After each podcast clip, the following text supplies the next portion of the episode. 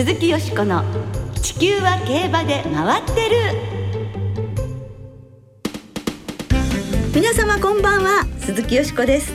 お元気でいらっしゃいますか？私は元気です。地球は競馬で回ってる。この番組では週末の重賞レースの展望や競馬界のさまざまな情報をたっぷりお届けしてまいります。最後までよろしくお付き合いください。今日ご一緒してくださるのは木和田敦アナウンサーです。はい、よろしくお願いします。よろしくお願いいたします、2月もねもう最終週になってしまいましてはい。あっという間ですね。ね、特に2月はね28日までしかねないですからね。まあ今日はちょっとねでもね寒くても、もう光の春ですよね。そうですね。ね明るくてちょっと嬉しくなりますよね。そして今週はサウジカップをメインとするサウジカップデーが26日にキングアブドゥル・アジーズ競馬場で開催されます世界最高賞金額一着賞金がなんと1000万ドル、およそ11億5000万円。えーそのサウジカップに出走するテオ・ケインズ、マルシュ・ロレーノをはじめ6つのレースに日本馬12頭が出走を予定しています。はい、無事に到着してね、あの調教も積んでいるようですけれどもね、とにかく無事にね、みんな力を発揮してほしいと思いますね。はいテオケンズと、そしてマルシュロレーヌ。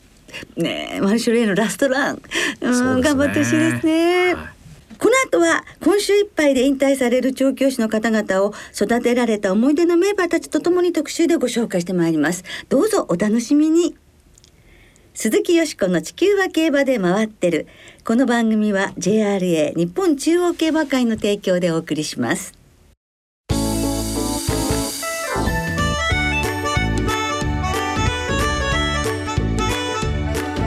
鈴木よしこの地球は競馬で回ってる。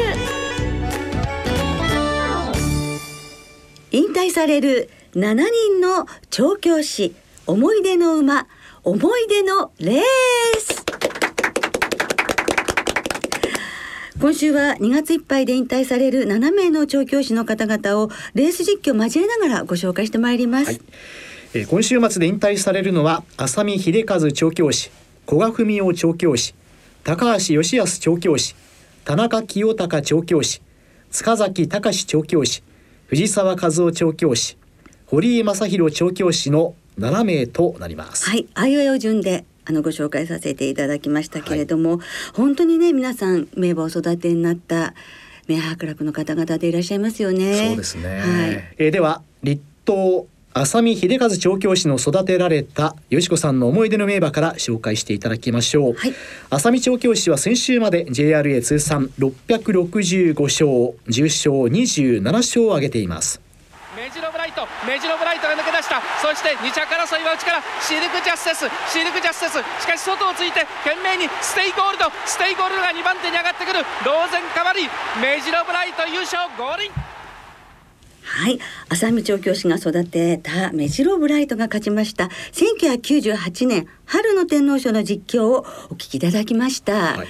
あのお父様の国地調教師の定年によりましてあの引き継ぐ形でこのメジロブライトをはい。ね、あの浅見秀和調教師のところに来たんですけれども、まだその担当する前は皐月賞4着ダービー3着菊花賞3着そうですね。そこからこう重賞を積み重ねていって、ええ浅見秀和先生になって、ええ。この春の天皇賞制覇とい。うことになったんですよね。でメジロライアンの子供っていうことで、あのメジロドーベルとかいたんですけれど、はい。男馬でそうですね。上手なくてねね。それがとっても嬉しかったっていうのをね覚えていますね。本当に目白牧場全盛のはい。頃ですから、うん。やっぱりね。はい、もうゴール版では今までにない最高の気持ちで感無量です。あの父の分まで喜びも2倍ですというふうにねなんかお話になられたんですけれど、まああの若い頃からええ。昔の慣習にとらわれないっていう面をお持ちだった調教師で、ええ私他に印象的なのは。1994年の阪神3歳牝馬ステークスを山人パラダイスが勝ちになって、はいええ。その時のなんか本当にやっぱりずっと連勝で勝ったレースだったのであの笑顔がね、うん。とっても素敵だったことを覚えてるんですよ。うん。そうですか。ええ。はい。はい。えー続けて美浦になりますけれどもね、えー、美浦の古賀史生調教師。先週まで JRA 通算532勝。10勝は10勝を挙げています。シンコウスプレンダが先頭に立った。2番手にビッグサンデー間から間からタイキマーシャルが2番手に並んでくる。先頭は圧勝。シンコウスプレンダ先頭でゴールイン古賀調教師が育てた重賞の勝ち馬の中からシンコウスプレンダが勝ちました。1998年の京成杯オータムハンデの実況をお聞きいただきました。新興スプレンダはとても能力があったのに、はい、あの足元沈めが良くなかったということで、うん、あのたくさんレースが使えなかったんですよね。でもあの特にその古賀文雄調教師って外国サンバを、うん手掛けられた数が多くて、一時は20馬本に外国サンバが19頭いたこともあるということで、なんかこうアメリカ競馬を見学に行かれて、そのレースとか調教とか牧場を訪れたそしてそのスピードアメリカのスピード競馬に影響を受けて、うん、まあ、そういうふうになったれたっていうようなことを読んだことがあるんですけども、えー、あの JRA の重賞10勝のうち6頭6勝が外国産あそうですか、ね、で新興スプレンダーもその1頭で京成杯オータムハンデとそれからダートのエルムステークスね、レコードタイムとか出したりして、はい、えー、だからまあ、そのアメリカで見学で見見たということですから、うん、やっぱりダートのあれですかね印象は強いですかねそうすると。ああそういう馬も手がけたいって思いはすごくあったのかもわかりませんよね、うん、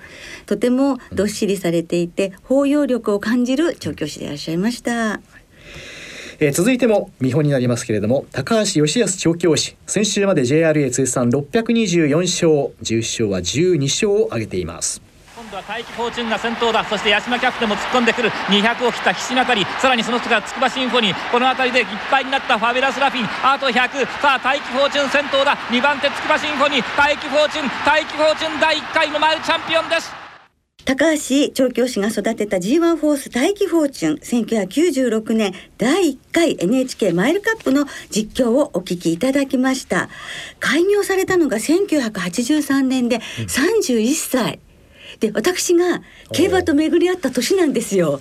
あ、そうですね。確か昭和58年、ね、そうです。はい、だから調教師になられたことと私の競馬歴と一緒っていう感じで非常にこうなんか親しみを感じるんですけれども、えー、お父様があのフェアウィンでダービーを制した高橋秀夫ジョッキーで、ダイナカールを育てた調教師、そこで調教女子になられて、そして31歳で調教しないと。で私そんな若い調教師さんがいらっしゃるんでびっくりしたんですけれども、ええ、でも若い時から本当にその一周前追い切りですとか、はい、クーリングダウンとか、え、あのそういったユニークな仕上げを試みるということで、あの言われあのなんか変わったことやってるねみたいな感じで。だからそういう意欲もすごくあった方なんですね。うん、で大気放置もそうですけどサウスビーグラスですよね。はいはいダートの重症発症ですけれども今やねダート界を支える大守護馬そうですね。サービスビーグラスです、ね、その、はい、サービスビーグラスを育てになったっていうことも大変な、あの功績なんじゃないかなと思います。さあ続いてはあ美穂の田中清隆調教師。先週まで JRA 通算493勝重賞は22勝うち G1 を4勝していますマルセリーナ今日はジャンヌホエールキャプチャホエールキャプチャ外からドナウブル追っている外からドナウブル追っているホエールキャプチャドナウブルホエールキャプチャがゴールインホエールキャプチャがドナウブルか。田中清隆調教師が育てた G1 ウィナーの中からホエールキャプチャ2012年のビクトリアマイルの実況をお聞きいただきました。桜花賞2着オークス3着秋華賞3着。そうですね、ね、だけどビクトリアマイル勝ったの本当に嬉しかったですね、あのやはり黒船の子供でね、はい、娘で買ってとっても嬉しかったんですけれども、あの田中清隆調教師は信用金庫にお勤めのサラリーマンから、はい、ジョッキーに上司のおすすめで騎手になって、うん、そして調教師になられたという 昔あの板前さんからジョッキーになられたとねありましたもんね。そんなにあのなんでしょうハードルがあんまり高くなかったんですかね。どうなんですか、ね、でも適性も高かったんでしょうね。で私あのまだ、えー、あの一人で、えー調教師の方にインタビューに行ったりするっていうのの初期の頃に、はい。ええ、あの田中清隆調教師と国枝調教師、はい、なんとなく雰囲気も見た目も似てらして、え、間違えて田中調教師に国枝厩舎の 馬の話どんどんインタビューして、話聞いて、そしたら最初うんって感じだったのに、田中調教師も答えてくださるんですよ。優しい方なんです、ね、少し言ったらね、僕国枝じゃないよって。優しいですね。おっしゃって私もう本当顔から火が出るぐらい恥ずかしくて申し訳ありませんって言ったんですけど、でその後ももうお会いするたんびに国枝です、国枝ですって。でそれそこに国枝調教師も来られて、あのその話を聞いてらしたから。国枝調教師はあの田中です まあでもそれで顔もねはい。認識されて覚えてらしくれたんじゃない大ですか？昔の話ですけどね、ーだけど今でもなんか、あえ。えのそんな話で笑ってるんですけどね。はい。でもあの私田中調教師の話では北海ルソー、はい。もう本当忘れられなくて、サンデーサンデーサイレンスの初年度3区ジェニューとか、ええはい。大強とか同期だったんですよ。ええ。それであの本当にクラシックは、うんもう皐月賞もダービーも4着っていうことで弥生賞2着とかもう惜しかった。サイレンスさんですねでサイレンスシャン3区がねこう立ちはだかってたんですけれども、そのままですねあの96年日経賞勝ち99年オールカンマを勝たせるという、はいもうホエールキャップちゃんもすごく長い間無ええ事に使って、ええあの活躍させて北海ルソーもそうやって辛抱強く馬を大切に育てるっていうことがねもう一つこう信念としてね、終わりだった調教師だなって改めて思います。はい、わかりました。えー続いて美穂の塚崎隆調教師です。JRA 通算277勝、10勝は10勝を挙げています。さあ前の争い坂を上がりきった先頭はドクタースパート的場騎手初勝利がおっときたウィナーサークル来た。ウィナーサークル来た。広がって合輪ドクタースパート優勢ですが。はい、塚崎調教師が育てたクラシックホースドクタースパートですね。開業3年目、1989年皐月賞、ね達成されたんですよね。実況をお聞きいただきました。まあ獣医さんらしくてこう無名馬を大切にとか大物に育てたいというようなお気持ちがあって個性を見抜いてうん。活躍させたいっていう気持ちもおありだったということなので、まさにそれを実現したのがこの北海道競馬出身のドクタースパートでのええ。クラシック制覇だったんじゃないでしょうかね。あのハイセイコーっていう名前は知ってましたけれども、はい。ハイセイコーのレースっていうのは見たことがなかったので、ええ。その私初めて見た地方馬出身のクラシックホーまあ、スだった。いわゆるマルチというね。はい。ええ。ねあのだからすごく忘れられなくてあの義理の弟、ええ。妹さんのご主人がええ。的場仁志はい。ジョッキーで、ええ。的場さんが乗って的場さんもデビュー15年目で初 G1 制覇だったっていう。ねでしたあ、。厩舎開業3年目ということでも早いですよね。そうですよねねえでそのドクタースパートも、ええあのその皐月賞の後なかなかこう勝てなくなっていくんですけれども、ええあの1年8ヶ月後にステイヤーズステークスを制するんですよ。ええそれもものすごい感動しました。あいやこういうことがあるんだなっ。ててるとね、ええそういうこともあるっていうのはね。そういう諦めないっていうかねそうですねそういう気持ちを感じましたね。えー最後は美穂の堀井正弘調教師です。JRA 通算434勝、10勝、17勝を挙げています。さあ完全に独走に入ったマラターズスパーブ。3馬身のリード。2番手2番手懸命にオリーブ・ブラウン頑張りそうだ。3番手ようやくゲリー・ファンキーが上がってきた。先頭マルターズスパーブ合輪2着にオリーブ・クラウン。あとは離れました。堀井調教師といえばアメリカブリーダーズカップにも遠征しましたマルターズスパーブ。2000年フラワーカップの実況をお聞きいただきましたが、はい。あの2000年にそうなんです。ブリーダーズカップ牝馬としては初めての日本競馬史上初めての参戦だったという、そういうチャレンジ精神もすごくあのお見かけする感じだと優しい感じですけどそうね。いうなんかうちに秘めたる、えあの投資というかあの挑戦するっていうそういうお気持ちがあるんだなっていうのをこの時感じて私もこの時あのチャーチルダウンズにやはり取材に行ってたのではい。牝馬が日本からね牝馬がブリーダーズカップに出走するなんて、ええ。やっぱすごく嬉しかったですね。たのも嬉しかったし感激しましたし、で頑張ったんですよ。だけどすごく大差の、うん、14着負けてしまうんですけれども。昨年のね牝馬の活躍っていうのは、まあそう。本場でね、はい。だからえーそうですね。だからあの時のマルターズパープが最初にね、挑戦してそしてマルフシュロレーヌがやるっていう感じもしましたしね。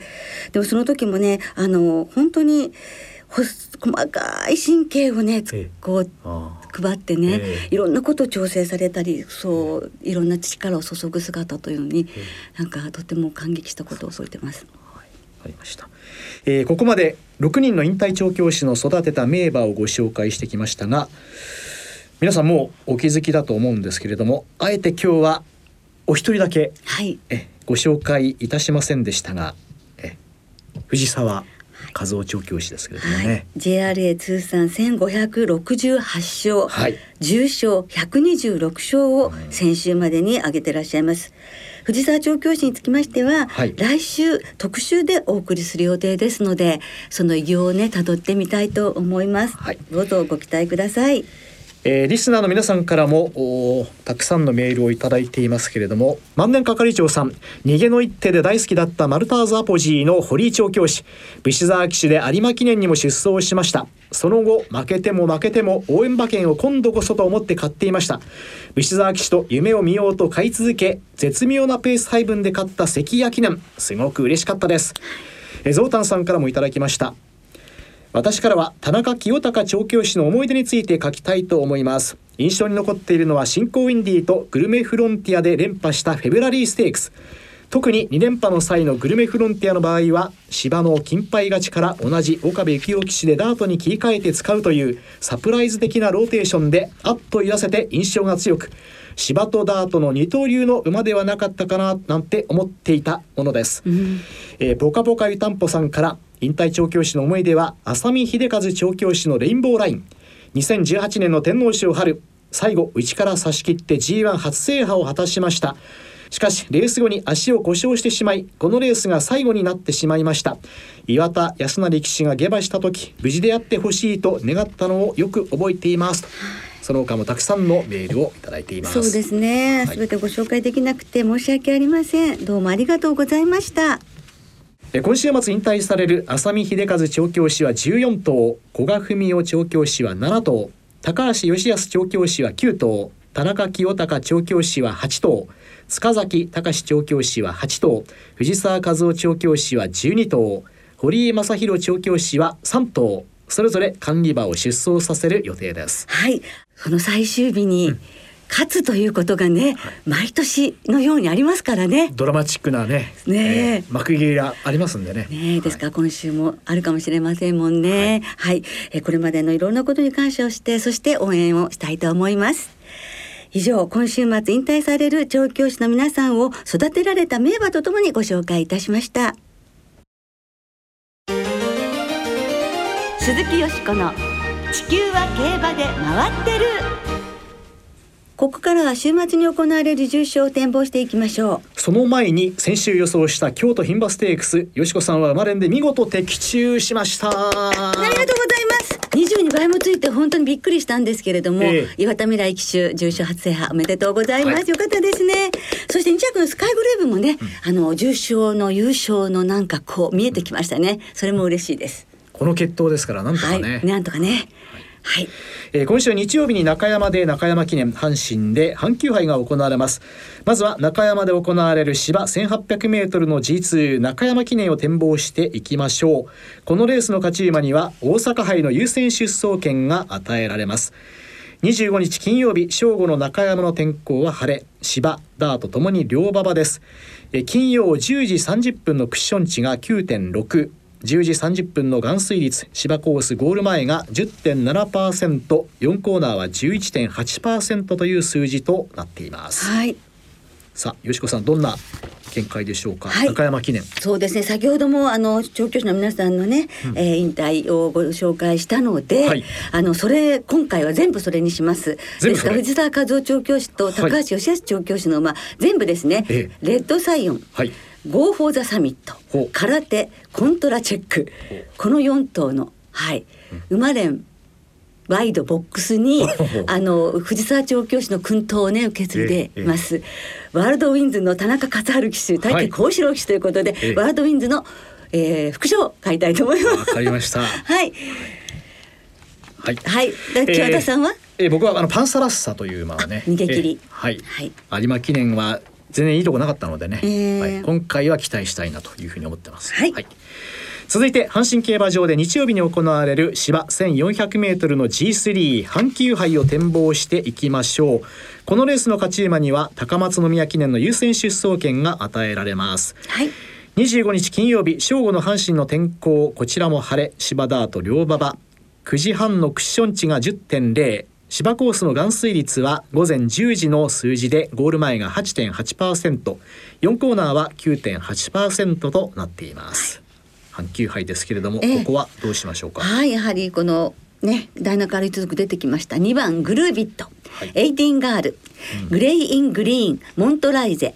この4頭の馬連ボックスです、はい、岩田さんは、えー、私は岩田康誠騎手のダイアトニックに期待しています、うん、はい、はい、さあこここもリスナーの皆さんからメールをいただいていますが平成生まれのヤブくんから中山記念はコントラチェックゴーフォーザサミットレッドサイオンカラテ4頭それぞれの単勝ということですがよしこさんと割とお、ね。本当ですね。えー藤沢和夫調教師と高橋義康調教師最後の重賞最後にもう一つタイトルを阪急杯はグルービットとモントライゼ松永幹夫調教師といえば騎手引退を勝利で飾った阪急杯のブルーショットガン。はい。松永厩舎の馬が勝ったら中山記念の4頭に期待が高まりますということですけれどもね、えー三宮の独身貴族さんからもいただきました。先週はソダシ3着のおかげで今年初の万馬券をヒット。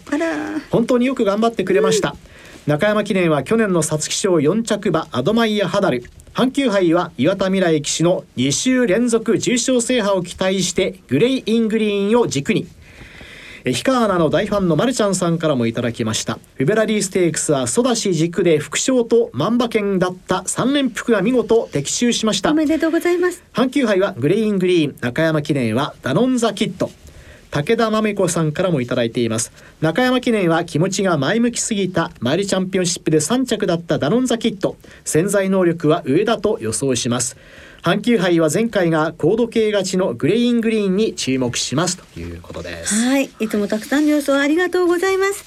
時間の都合で全部ご紹介できなくて申し訳ありません、なおこの番組は金曜日のお昼過ぎに収録しています。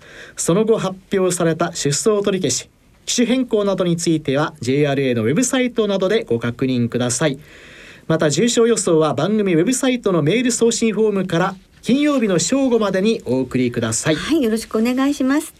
予想コーナーの最後に、先週まで2週にわたってご出演いただきました土屋正光さんご提供による海外ビッグレースのレーシングプログラムのプレゼント当選者の発表でございます。はい、えーまずはブリーダーズカップのプログラム当選者は佐藤正俊さんですはい、おめでとうございます。そして凱旋門賞3名の方こちらは名村ギャップさん、淳さん、福山渚さんに見事当選おめでとうございま。されました。貴重な品ですからね、はいおめでとうございまえーブリーダーズカッす。プは佐藤正俊さん、そして凱旋門賞は名村ギャップさん、淳さん、福山渚さんに見事当選されています。えー当選された皆さんは番組ウェブサイトのメール送信フォームから送り先、おところ、お名前、そして電話番号をお知らせください。はい、お願いいたします。来週はチューリップ賞、弥生賞ディープインパクト記念の展望を中心にお届けします。また、毎月1週目にお送りしている思い出のレースですが、3月の思い出のレースは3週目の3月18日にお送りする予定です。ご了承ください。そろそろお別れの時間となりました。今週末の JRA は阪神。そして開幕週を迎える中山。